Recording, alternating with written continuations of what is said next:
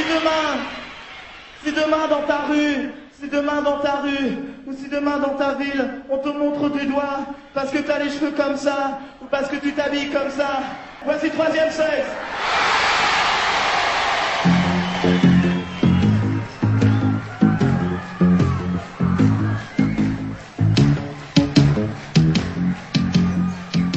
À toutes et à tous. En ce lundi 8 mars 2021, journée internationale des droits des femmes, nous sommes très heureuses de vous accueillir au lycée Pablo Picasso pour notre émission de web radio sur les tenues vestimentaires et stéréotypes de genre. Pour la présentation, nous sommes trois élèves de la classe de première à SSP2. Nous avons le plaisir de recevoir aujourd'hui pour débattre avec nous Madame Françoise Bircuit, sociologue et fondatrice de l'association Idem Question de genre, un visage connu de vous, Madame Nathalie Suarez, CPE au lycée, nous avons également présent dans la salle Madame Céline Florimont, chargée de mission égalité femmes-hommes et lutte contre la discrimination, qui coordonne les animations dans le cadre de la semaine des droits des femmes organisée par le département. Elle arrivera en cours d'émission. La classe de seconde CAEPE, e, accompagnée par Madame Guédard, la classe de première PTCI, accompagnée par Monsieur Ribaud, et notre classe de première ASSP2, accompagnée par Madame Weber. Ainsi que des membres du CVL. Cette année, pour notre débat, nous avons choisi comme thème L'habit ne fait pas le genre. Fille ou garçon, a-t-on vraiment le choix de sa tenue? Ce thème nous a paru d'actualité en raison de la polémique née en début d'année autour des tenues vestimentaires des filles dans les établissements scolaires. Le hashtag lundi 14 septembre sur Instagram pour dénoncer les restrictions imposées aux filles les réactions qui se sont multipliées et le positionnement du ministre de l'Éducation nationale qui a parlé de tenue républicaine, sans définir la notion. Pour commencer notre émission, première question de définition. Qu'est-ce qu'une tenue décente? Terme que l'on retrouve souvent dans le règlement intérieur des établissements scolaires. Alors moi tout d'abord, hein, je voudrais euh, féliciter l'initiative hein, parce qu'effectivement, ça a quand même fait un tollé. Euh, ça fait plusieurs années qu'on était sollicité euh, à idem, mais jamais directement sur cette question-là. Disons qu'on n'était pas sollicité sur cette question-là. C'est que comme on intervient dans les collèges et lycées, il y a des moments où ça a émergé. Et effectivement, ces quelques années, euh, quelquefois, on a sorti le règlement intérieur. Les jeunes filles ont euh, mentionné le fait qu'elles pouvaient euh, mettre des shorts euh, à, à, partir du genou, enfin en tout cas que la longueur était jusqu'au genou, et que les garçons pouvaient mettre des shorts plus courts. Et selon les établissements, il semble qu'il y ait une, une certaine liberté. Alors après, moi, ça fait un moment qu'on se dit au centre, euh, au sein d'IDEM que c'était une question à soulever. Parfait, avec le mouvement euh, MeToo repris par nous toutes, hein, qui questionne toutes les questions de genre en France et qui les rend accessibles et pédagogiques. D'ailleurs, euh, vous savez hein, qu'il y a des formations en ligne en permanence qui sont proposées par le collectif Nous Toutes. Donc euh, ça, il y a eu ce tollé là l'année dernière. C'est resté en stand-by. On en a beaucoup entendu parler sur TikTok, euh, Snapchat. Il y a eu la parole hein, des élèves, mais qui a été entendue dans dans un petit réseau, dans un. Donc aujourd'hui, qu'il y ait une initiative pour entendre, hein, pour que la parole des élèves se dépose aussi, se concerte euh, je trouve que c'est vraiment une, une, ouverture et une grande avancée. Donc euh, bravo à ça. Alors ça c'est complètement subjectif. Moi j'ai demandé tout à l'heure à OK Google qu'est-ce qu'une tenue républicaine? Euh, Et effectivement la tenue républicaine, eh ben elle euh, elle rappelle hein, en fait hein, que les valeurs de laïcité sont primordiales hein, dans les instances institutionnelles et éducatives telles que les collèges et lycées effectivement, il n'y a absolument rien sur l'érotisation vestimentaire que pourraient euh, utiliser certaines filles ou garçons. Hein. Vous êtes euh, des jeunes filles euh, qui, euh, bah, qui forcément utilisaient des codes vestimentaires que vous propose votre époque. Hein. Donc il y a une question de tendance, une question de mode, mais aussi un territoire. Donc est-ce que vous, vous êtes parfois euh, embarrassé par des regards parce que vous avez certaines tenues. Est-ce que euh, vous vous empêchez d'aller dans certains lieux parce que vous êtes en robe et que euh, vous voyez les effets que ça peut produire sur un public en milieu urbain, ou dans une petite rue? Moi, je voudrais intervenir parce que c'est vrai que cette tenue, comme elle est appelée, en tout cas, pas dans mon lycée. Ici, j'ai pas vécu ce stéréotype de la tenue euh, qui doit être vraiment euh, adapté à chacun. Mais par exemple, dans mon collège, c'est vrai que la tenue qui était censée être républicaine n'était pas la même pour une autre fille que moi. C'est-à-dire qu'une fille avec plus ou moins de forme, ben, on va lui dire, bah faut cacher ça parce que c'est pas bien. Et puis tu vas attirer l'œil. donc c'est vrai que avec tout ça, cette tenue républicaine, qu'est-ce qu'elle veut dire au fond? Parce qu'une tenue républicaine, elle est censée toucher tout le monde, dans le sens où c'est censé être une norme pour tout le monde, et là, elle n'était pas normée pour tout le monde, puisque mm. moi, elle s'adaptait pas de la même façon qu'une autre fille, et c'est pas normal dans ces cas-là non plus. Là, je peux essayer de, de, de répondre à ta question. La France, quand on la regarde par rapport aux autres systèmes euh, éducatifs européens, c'est la seule qui a accolé euh, à l'école très fortement, et c'est historique, l'école et la République et que euh, par rapport à l'Allemagne ou à l'Espagne euh, et les pays scandinaves, l'école est organisée par euh, collectivité territoriale. C'est beaucoup, euh, comment on dit, déconcentré, euh, décentralisé. Voilà. Ça veut dire qu'il n'y a pas cette, cette épée de Damoclès qui finalement nous plombe, qui est l'égalité pour tous. Parce que moi, je trouve dangereux en tant que personne, et pas en tant que CPE, qu'on impose des normes vestimentaires.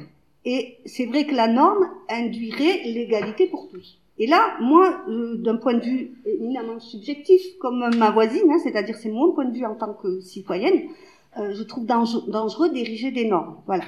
Après, on nous met toujours dans l'embarras là. Je vais prendre la casquette euh, conseillère principale d'éducation parce que on va dire dans le règlement intérieur tenue décente ou tenue correcte. La tenue décente, euh, elle implique une morale. On n'a pas de jugement à avoir là-dessus. Hein, voilà. Déjà, ça pose, ça pose le problème de la morale.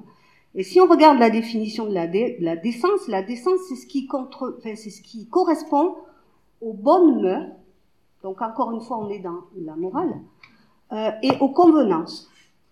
Alors moi, j'aimerais plutôt euh, parler du, de, de, de tenue adaptée nous, on nous dit, en tant qu'agent de l'éducation nationale, tenue correcte exigée, tenue adaptée, voilà.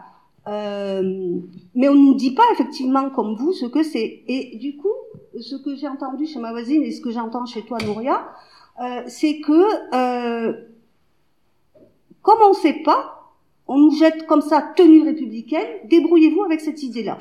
Du coup, on va y mettre, comme pour la tenue, la façon dont on va s'habiller le matin, ce qu'on est dans cette définition. Et ça donne des choses qui sont euh, parfois complètement aberrantes et puis qui du coup font le buzz, hein, sur, euh, y compris sur le plan politique. Il y a des établissements qui mesurent la longueur de la jupe des filles. Tout le monde a ses propres euh, façons de s'habiller. Moi, je vais vous dire honnêtement, avant de venir au lycée, j'avais peur de porter n'importe quelle tenue, étant donné ce qu'on m'avait appris dans mon collège, que une fille, ça devait cacher ses formes et tout ça, parce que ça pouvait être attirant et qu'on pouvait bah, du coup déconcentrer les garçons.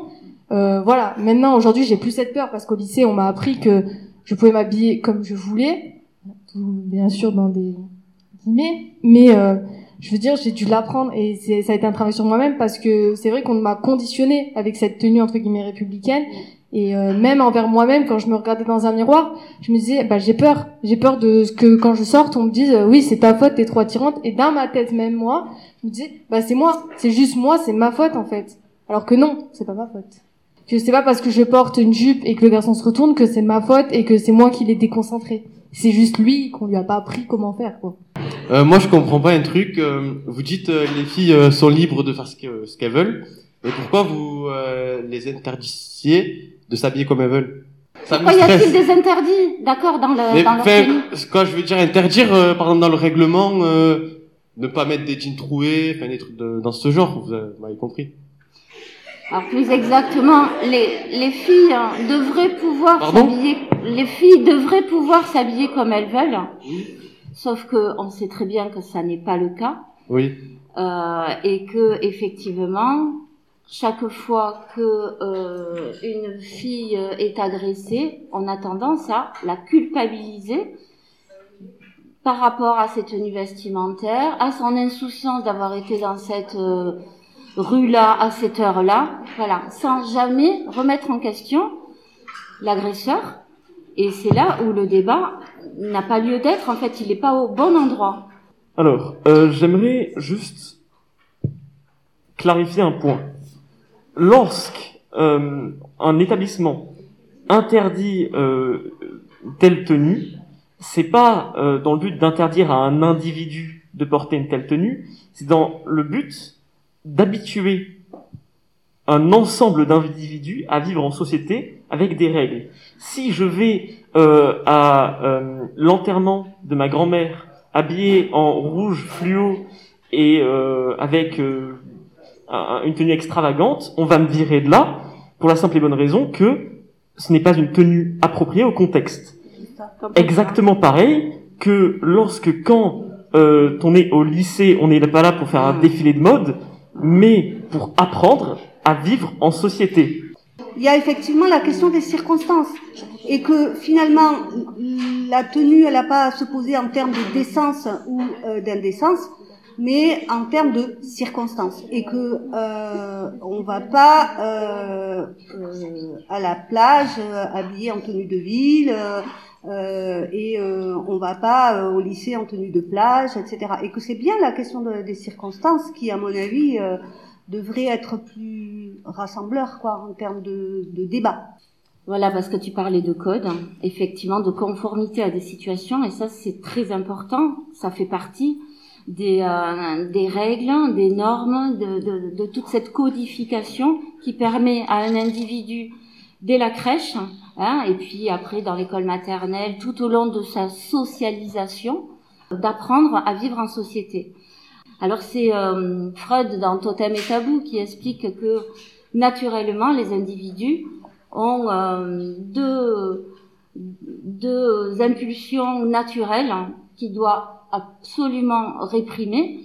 Et c'est pour ça que dans le processus de civilisation, on a réprimé la sexualité et la violence. Dans l'instance éducative, on vient pour euh, apprendre et non pas pour faire un défilé de mode. On sait très bien que euh, ça, c'est valable à l'école, à la maison, par exemple. Mais à partir du moment où on s'observe, où on apprend à grandir ensemble, à faire aussi la performance de euh, la personne qui s'affirmera le plus. Vous empruntez des styles différents les uns les autres, parce que vous vous affirmez, parce que vous empruntez des, des voies culturelles sur lesquelles vous vous sentez proche. En, en clair, je vais mettre un petit peu les pieds dans le plat. Euh, parce que j'ai l'impression que avec cette histoire de tenue décente, on tourne autour du propos depuis tout à l'heure, quoi. C'est-à-dire que finalement on l'aborde pas et que euh, moi je suis euh, je- quand j'étais au collège, je parle ça dans les années 70, on, a, on portait la blouse rose pour les filles et bleue pour les garçons. Voilà, moi c'est et on est le produit de sa culture et de son éducation. Il n'empêche que, et ma voisine abordait euh, la question de Freud, ce que dit Freud, un grand psychanalyste, enfin le créateur de la psychanalyste, on peut être d'accord ou pas, mais l'adolescence, c'est aussi la question de la sexualisation, de la question sexuelle. Et que la tenue, elle peut, par moment, on parle d'hypersexualisation, en particulier chez les filles, euh, euh, la tenue, elle dit des choses de nous et elle dit euh, ce, qui, euh, ce qui est en travail, les énergies qui sont en travail, un petit peu en dessous, etc. Et la question de la sexualité et de la sexualisation, elle est au cœur de l'adolescence. Et c'est pour ça aussi que ça pose énormément de problèmes, parce que on est euh, effectivement dans une société qui encore, hein, puisque je vous l'ai dit, on est le, le produit de sa culture et de son éducation, euh, ben, la sexualité en particulier, le, corps et la sexualité dans les établissements scolaires, pour le moment, on ne veut pas aborder la question. On a trop peur. Euh, quand j'arrive au lycée dans une tenue hyper sexualisée, qu'est-ce que ça veut dire pour une fille? Et après euh, aussi, je voudrais, euh, je voudrais avoir euh, l'avis des garçons parce qu'il y a une, moi je me pose une question parce que euh, c'est comme si ça concernait les filles. Mais qu'en est-il de la tenue vestimentaire des garçons? Parce qu'une fille, elle peut aller s'habiller au rayon garçon. Hein on va chez Gémeaux, on va chez H&M, euh, voilà. Euh, une fille, elle peut passer du rayon fille au rayon garçon. Par contre, est-ce qu'un garçon peut passer facilement au rayon fille pour aller s'habiller? Et là, on parle de filles et de garçons fidèles à leur genre. Oui. D'accord? Parce que j'ai entendu non, ils, peuvent très bien aller dans les te- dans les rayons filles. Oui. Et dans ce cas, et qu'on est aussi dans la lutte contre l'homophobie parce que c'est ça en fait, hein, le sexisme, c'est le même combat hein, contre le patriarcat. Euh. Euh, pour moi, c'est pas une question de transidentité car euh, les, les vêtements, enfin en tout cas pour ma part, et c'est ce qui devrait être dans les normes, c'est que les vêtements ils ont pas de genre. Et malheureusement dans notre société actuelle, c'est compliqué un garçon qui va porter des robes ou des jupes, etc. Et euh, c'est à nous, les nouvelles générations, de, de normaliser ça dans la société actuelle pour que ça devienne normal. Parce que bien évidemment, aujourd'hui, un garçon qui va venir au lycée avec une jupe, il va être jugé, il va être bah, moqué par certains en tout cas, une généralité. Mais euh, pour moi, c'est ça va finir par être dans les normes, et j'espère que ça va l'être avec les nouvelles générations. Euh, à partir du moment où ça lui plaît, et pas forcément euh, une question de transgenre, de transidentité. Et on est bien d'accord, mais si tu dis, euh, en fait, tu dis ça, il n'y a pas de genre.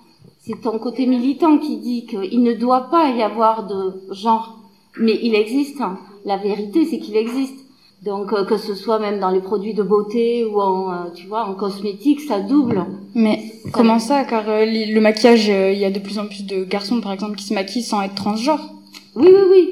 Ce que je veux dire, c'est que en faisant, par exemple, des rasoirs pour filles, des rasoirs pour garçons, la marque, elle, elle vend deux fois plus de rasoirs.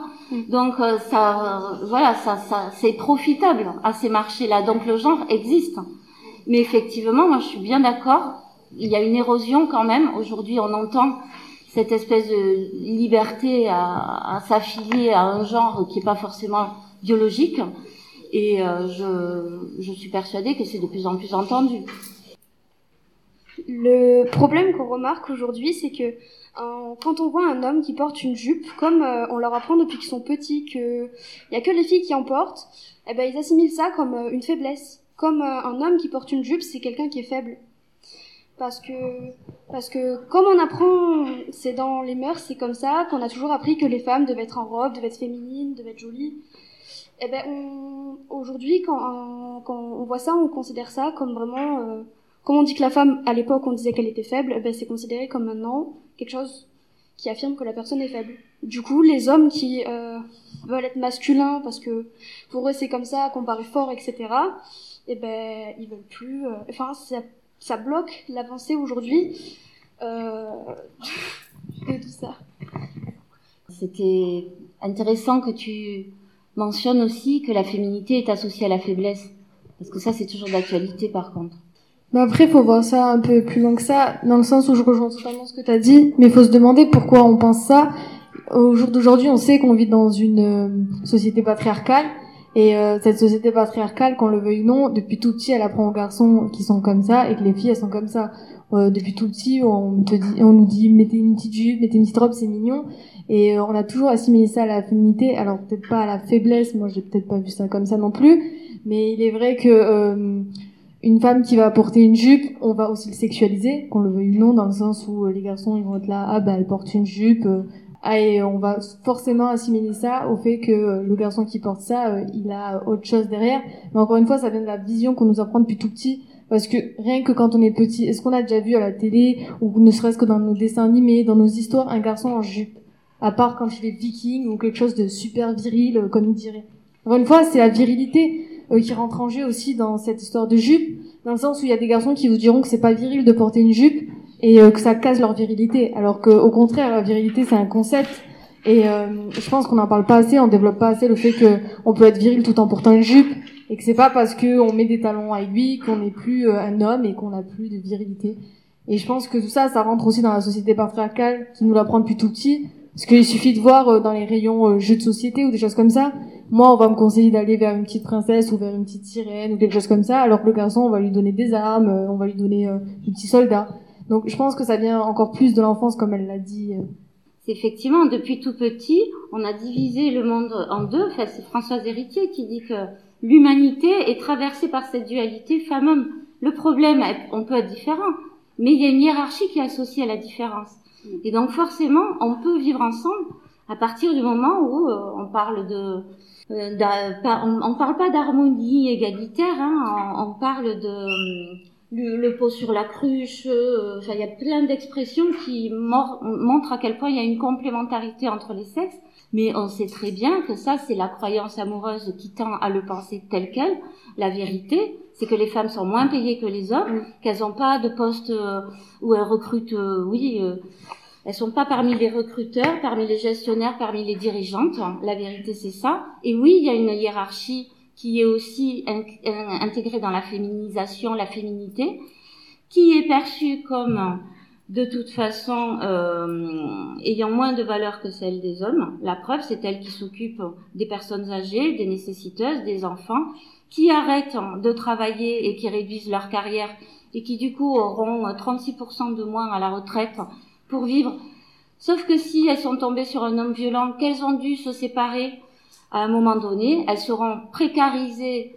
Euh, je veux dire, le monde, effectivement, dans le traitement euh, de la société, il est divisé en deux parce que d'un côté, il y a une reconnaissance majoritaire des compétences, des savoir-faire des hommes qui s'auto-recrutent par cooptation dans des bons milieux. Et euh, là, je caricature, je le fais exprès pour être pédagogique aussi, parce qu'au moins, en général, c'est compris.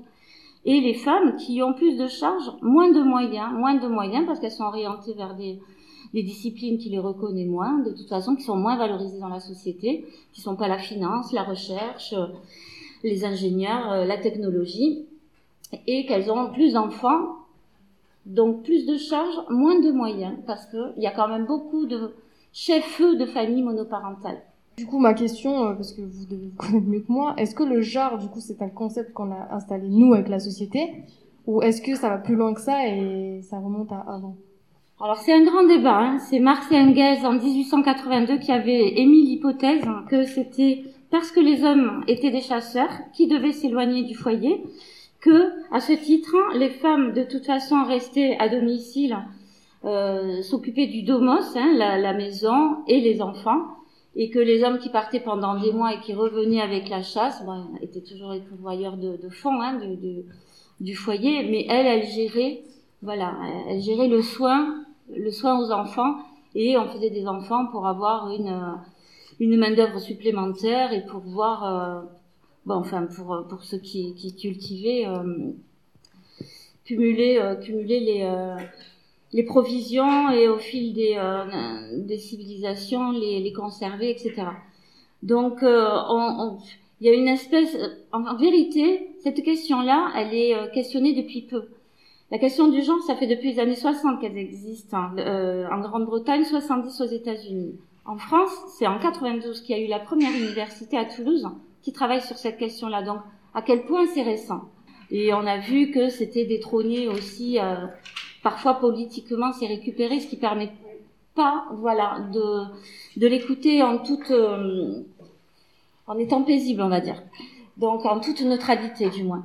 Mais cette question du genre, tu as raison, c'est vraiment, enfin, nous, on en est convaincus. Hein, on a créé une structure depuis 15 ans, euh, aussi sur Perpignan, parce qu'on considère qu'il y a peut-être des pistes pour qu'il y ait un sexisme un peu endémique avec euh, avec euh, la frontière, les usages historiques, bref. le genre, on, on, on, se questionne sur la cause depuis que les anthropologues sont aussi constituée de femmes. Ça fait que depuis les années 60, hein, vraiment, qu'il y a des femmes chercheurs en France. Donc, euh, tout ça pour dire que sur la cause réelle, effectivement, le débat est toujours d'actualité. Euh, on sait très bien, et, c'est depuis que euh, il y a les Women Studies hein, qui ont été installés aux États-Unis, mais il y a aussi les Gay Studies, les Arabian Studies, les Negro Studies. Voilà, depuis ces cultural studies qui ont remis en question le fait que les sciences étaient créées par des hommes blancs, hétéros, catholiques, euh, on se rend compte que du coup, il y a plein de failles quand même dans ces sciences qui n'ont pas pris en compte les autres réalités. Hein, c'est en 1955 que Claude Lévi-Strauss, dans Triste Tropique, donc l'ouvrage clé qui l'a rendu célèbre, dit euh, il n'y avait personne au village, que des femmes et des enfants personne ne s'intéressait aux femmes et aux enfants, ça n'était pas digne d'être des sujets d'études dans euh, les tribus qui étaient, euh. Donc, au fur et à mesure, et en plus, on perdait leurs traces parce qu'elles passent du nom du tuteur, du père, au nom du mari. Donc, euh, peut-être je m'égare, vous me le dites. Hein. Je voulais rajouter sur, sur la tenue vestimentaire deux points. Le premier, on est, on est dans, un, dans un département où, un des sports les plus en vue, c'est le rugby. Et entre guillemets, euh, depuis, euh, depuis, depuis des années, euh, je dirais que les, jeux- les rugbymen s'affirment étant jouant un sport très viril, contrairement à d'autres sports.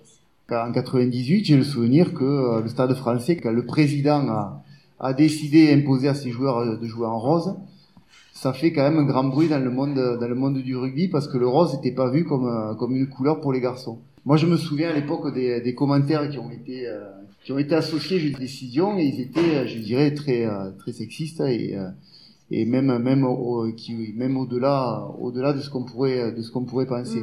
Et, euh, et la société, c'est vrai, aujourd'hui, il y a eu, il y a eu une prise de conscience de, de toutes ces questions-là. Je dirais paradoxalement, finalement, ça a été peut-être les premiers, les premiers euh, joueurs, les rugbymen, à, à finalement s'affranchir de cette couleur et à porter des t-shirts roses avec le papier aussi d'Eden Park qui avait lancé cette mode. Avec les joueurs euh, du Racing champion de France en 90 qui avait un, un nœud- qui jouaient avec un nœud papillon rose. Euh, et le deuxième point, je voulais euh, faire réagir aussi aussi les élèves parce que on, on a on a un sport comme la course à pied qui s'est très très développé ces dernières années avec une mode assez unisexe. Je prends l'exemple du collant de, de course. Le collant de course à pied, bon, on, on peut demander l'avis euh, aux élèves garçons, mais je ne sais pas si encore il y en a qui le, qui le porteraient. Voilà, les coureurs à pied le portent tous, mais ça fait ça fait encore l'objet de remarques, c'est-à-dire euh, oh, vous avez un collant de danseur. Quand on ne dit pas un collant de danseuse, hein, parce que Ouais, c'est ouais. finalement le terme qu'on utilise, euh, que, le- que, les, que les gens utilisent le plus. Et c'est vrai qu'il y en a qui sont réticents à le mettre parce qu'ils se disent, bah, finalement, quand même, avec un collant, c'est moulant, euh, je, je- ma virilité, peut-être, elle sera pas aussi bien exprimée. Voilà. Et c'est vrai que c'est des, des questions qu'on se pose. Et je pense qu'il y a encore des réticences aujourd'hui à porter ces, ces vêtements qui, euh, ces vêtements de sport qui sont, qui sont unisexes. Du coup, euh, je rebondis sur euh, sur l'argument de, de la couleur et euh, je pense pas que, enfin, une une couleur ne devrait pas être symbole de virilité ou euh, parce que déjà, alors on en revient toujours ici à ce point-là. euh, Qu'est-ce que la virilité et comment peut-on associer une couleur à un genre? Et voilà. Et pour le collant de sport, euh, c'est vrai que justement on associera beaucoup plus un collant à une danseuse qu'un danseur. Mais euh, mais c'est pareil, enfin c'est un vêtement, ça couvre une peau. Le vêtement n'est pas fait pour euh, le vêtement n'est pas fait pour euh, pour être associé à un genre, il est fait pour couvrir euh, la peau, pour protéger du froid ou pour euh, Non, non, mais chaque fois depuis hein, le début, ce qu'on dit, c'est qu'effectivement, on, ne fait que confirmer, faire attester. Enfin, c'est un champ académique, hein, le genre. Hein, c'est que de toute façon, c'est là et c'est une norme sexiste qui est intégrée dès l'enfance parce qu'elle fait partie intégrante, voire c'est la plus grande des, euh, des règles qui permettra l'intégration dans le monde des adultes, la société en fait dans laquelle on vit tout simplement, la famille, l'école, la formation, l'emploi, le, le monde, euh, voilà, la société euh, globale. Mais effectivement, c'est pour ça qu'on est là aujourd'hui, c'est restrictif, ça, c'est hyper arbitraire, ça impose des non-choix que euh, aujourd'hui on n'est pas obligé d'accepter. Et c'est pour ça que euh, euh, dans cette cette réprimande qu'on fait aujourd'hui envers les femmes parce que et merci d'avoir dit le, mot parce qu'il y a cette hypersexualisation des filles qui est totalement réprimandée. Alors c'était magnifique ce que tu disais au début. Pour ne pas pour ne pas perturber les études des garçons euh, c'est pour ça que c'est intéressant ce débat, que c'est magique et que c'est sans fin. C'est que, enfin, en tout cas, il faut que ça fasse euh, bouger les choses et ça réussit très bien. C'est que effectivement, euh, derrière ces impératifs, derrière ces lois, ces règles, il y a des personnes et que tant qu'on voit les, la masculinité et les hommes comme étant des violents, des personnes vi- violentes qui agresseront le sexe dit faible, eh ben, ils seront tentés de l'être puisque dès petits, on leur demande de l'être pour être des, des, des garçons dignes de ce nom, des virils. Euh, je trouve ça assez drôle que vous aviez parlé tout à l'heure de du- de- d'une dimension euh, militantiste dans le discours de, de la jeune fille.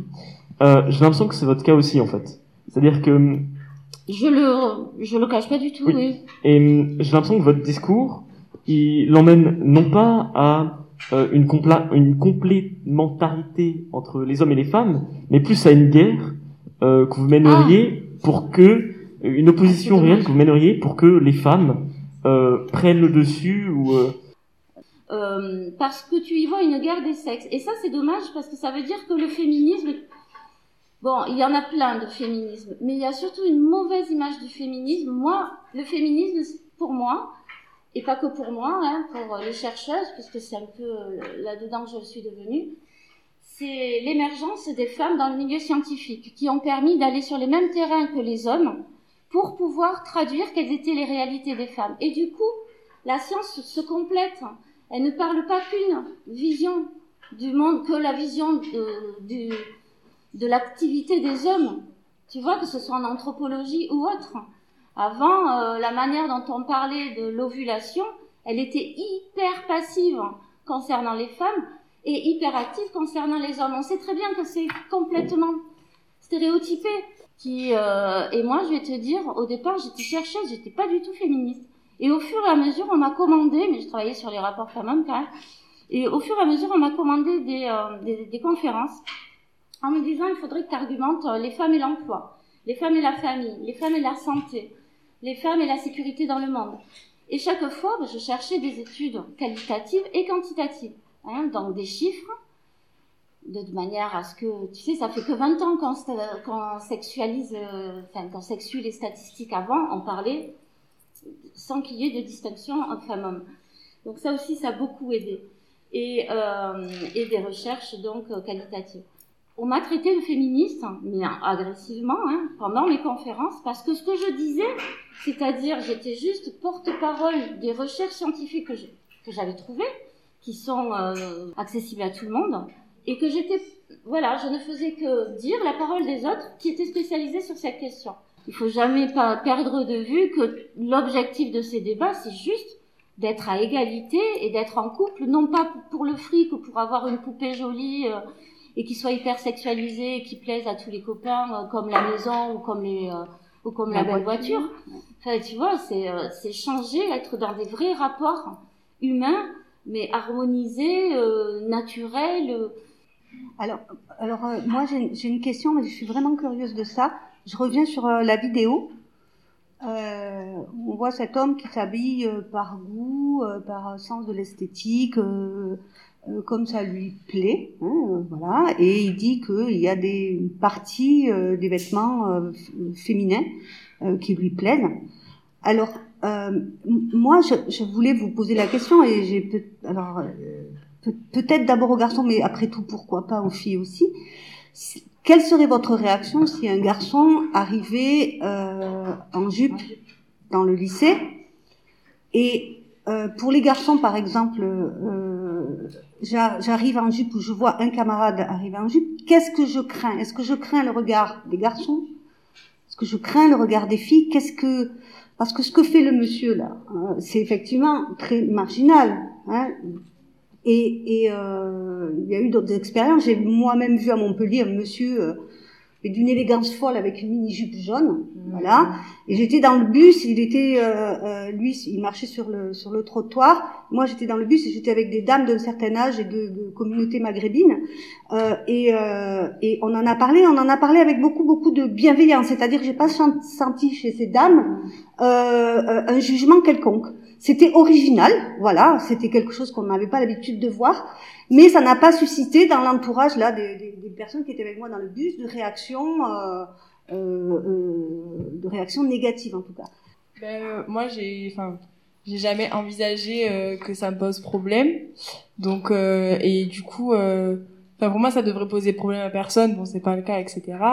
Mais j'ai un ami à moi très proche qui qui a décidé en fait de s'assumer au grand jour et ben de de s'assumer c'est malheureux ce que je dis de s'assumer au grand jour. Mais d'un côté c'est réel donc qui a décidé de s'assumer au grand jour etc et euh, qui est venu en jupe et il m'a dit écoute Lola euh, j'ai besoin de quelqu'un d'affirmé à mes côtés pour euh, pour la première fois sortir avec cette jupe et ben il m'a assumé en fait et et c'est incroyable le nombre de regards moi j'étais fière de, de mon ami et je serais fière de, de tous les garçons qui sortent en jupe ou, ou de, de toutes les filles qui enfin comme je suis fière de toutes les filles qui sortent en jupe mais en fait je suis vraiment c'est la même chose. Donc je suis fière vraiment de j'étais fière de mon ami là qui qui sortait comme il en avait envie depuis des mois et qui a osé sauter le pas etc mais j'ai jamais senti autant des regards et la plupart on aura beau me dire c'était des regards masculins qui portaient euh, qui portait des jugements, il a reçu des insultes.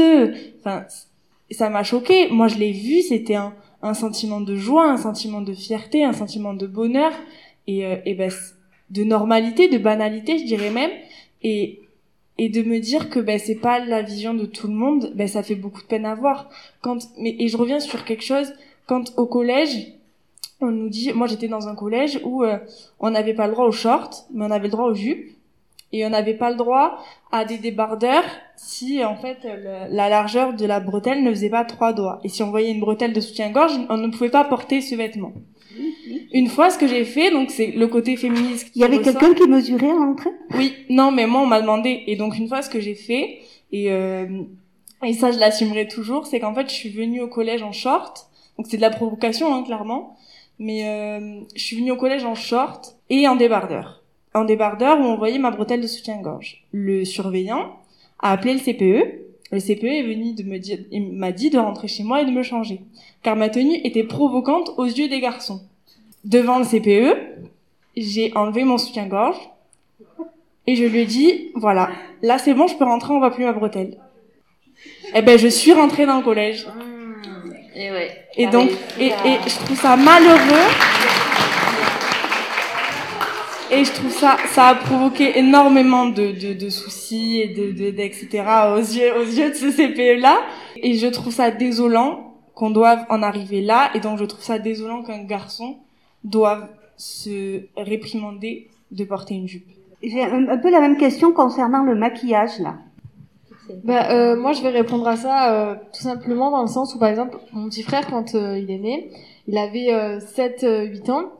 Et euh, bon voilà, je, tiens, je le dis direct, il est hétéro, voilà. Juste pour vous dire à quel point, euh, quand il avait 7-8 ans, il s'amusait à prendre le rouge à lèvres de ma mère dans les tiroirs et à essayer, euh, il dessinait sur son visage, quoi. Et là, euh, bah, en quelque sorte, il se maquillait. Sauf que, enfin, lui, dans le sens, c'était juste de la peinture, donc il y avait rien de grave. Et je me souviens, vrai toujours, ma mère, elle lui a toujours dit en mode, bah, fais ce que tu veux, voilà. Maintenant, il le fait plus parce que, comme je l'ai dit, lui, il était enfant.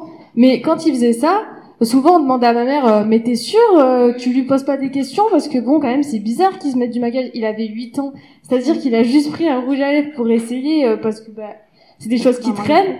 Et à quel point je veux dire depuis tout petit on, on bah, c'est un conditionnement des enfants aussi.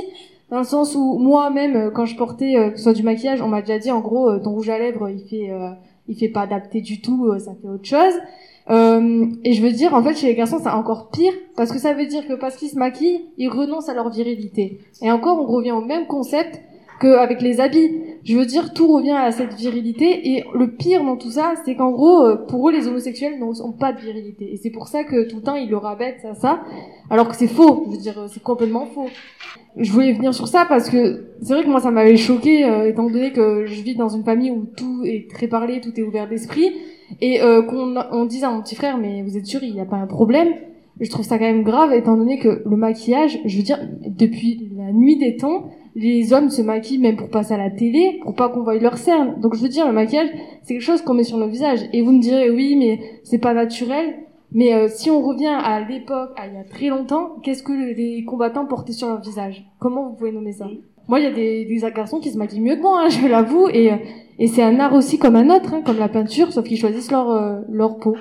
Si on prend une perspective historique, euh, les hommes se poudraient tout comme les femmes euh, euh, dans l'aristocratie fut un temps. Donc effectivement, c'est une question aussi et de société et de temps. Voilà, de d'où on regarde, par quel prisme on regarde la question, et ça évolue.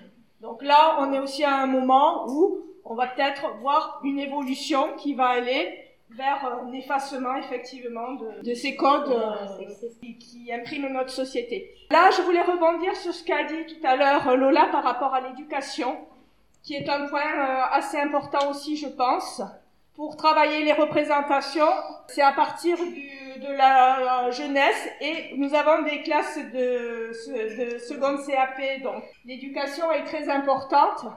Et donc il y a une série qui s'appelle Chouette pas chouette, qui est diffusée sur toutes les chaînes de télé et qui a justement pour but d'éduquer les enfants dès le plus jeune âge à ne pas mettre de barrières de genre. Ben, encore une fois, je pense que si on nous aurait montré ça tout petit, euh, je pense que déjà on, penserait différemment actuellement, dans le sens où euh, moi petite, j'ai pas du tout le souvenir d'avoir des dessins animés comme ça, à part avec des princesses et des choses comme ça. C'était la fille, c'était la princesse qui faisait euh, sauver par le prince ou par le roi. Et euh, il y avait la princesse et pas le. Je crois que je n'ai jamais vu une reine dans un dessin animé. Euh, toujours des rois, mais aucune reine. Pour vous dire à quel point euh, ça va loin. Je pense que ça, ça aurait permis d'aider pas mal d'enfants même à se sentir à l'aise, parce que c'est vrai que des fois, on peut se sentir mal à l'aise quand on vous appelle tout le temps au primaire, surtout au primaire où les choses commencent, où vous voyez les dessins animés et du coup bah, dès le dès le plus jeune âge en fait on, dans la tête on s'intègre une image de la femme et du garçon. Et euh, c'est vrai que ça peut permettre aussi à certains enfants à se sentir à l'aise avec euh, leurs particularités ou ce qu'ils ressentent au fond d'eux. Donc je pense que c'est que euh, bah, ça démontre bien ce dont on parlait tout simplement. En plus quand même euh, le coup des reines c'est pas mal ce que tu dis parce que effectivement c'est la norme on l'a vu partout et ça veut dire que l'attribut des filles, c'est euh, l'esthétique. Pour trouver un homme donc auquel elle aura accès au statut, mais par son biais et pas du tout autonome. Et puis aussi que la femme a besoin d'un protecteur parce qu'elle est fragile. Et à force euh, de donner ces images-là, ben forcément on s'exécute. La petite fille se sent fragile. Et le petit homme, euh, qui va à la guerre, qui a euh, le, la couronne, qui a le pouvoir, ah, on, on, est forcément, on intériorise les rôles qui sont euh, inclus dans chacun. Je reviens juste sur le point que c'est là qu'on voit qu'on avance un peu, dans le sens où on arrive à avoir des, des dessins animés, donc à sensibiliser de plus en plus les plus jeunes, parce que c'est vrai que nous, jamais on a eu des, des dessins animés euh, qui sensibilisaient autant. Quand tu parles de, de, de guerre, etc., quand on dit qu'on veut l'égalité, c'est que, par exemple, euh, on, on veut pas faire sentir les garçons comme s'ils étaient obligés de nous protéger et, et de les faire culpabiliser s'ils en sont pas capables, mm. parce qu'une femme n'a pas besoin d'être protégée. Et, euh, et je pense que c'est bien d'en parler dans les deux sens et, et pour encore une fois montrer que là c'est pas une guerre mais que c'est juste une égalité. Je, je, vous rejoins entièrement quand vous parlez d'idéal parce qu'en fait je me suis très mal exprimée donc c'est ce qui arriverait. Non non mais non non c'était parfait. Non mais c'est ce qui arriverait dans le meilleur des mondes entre guillemets. Mais euh, je reviens du coup, du coup je fais un lien rapide.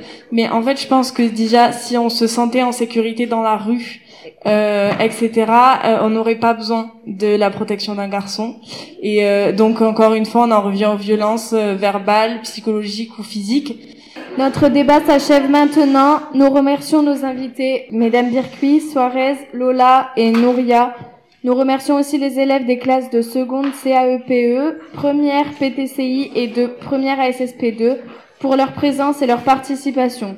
Nous espérons que ces échanges vous auront intéressé et donné matière à réflexion et feront progresser l'égalité femmes-hommes. Encore merci à tous et à l'année prochaine pour une nouvelle émission.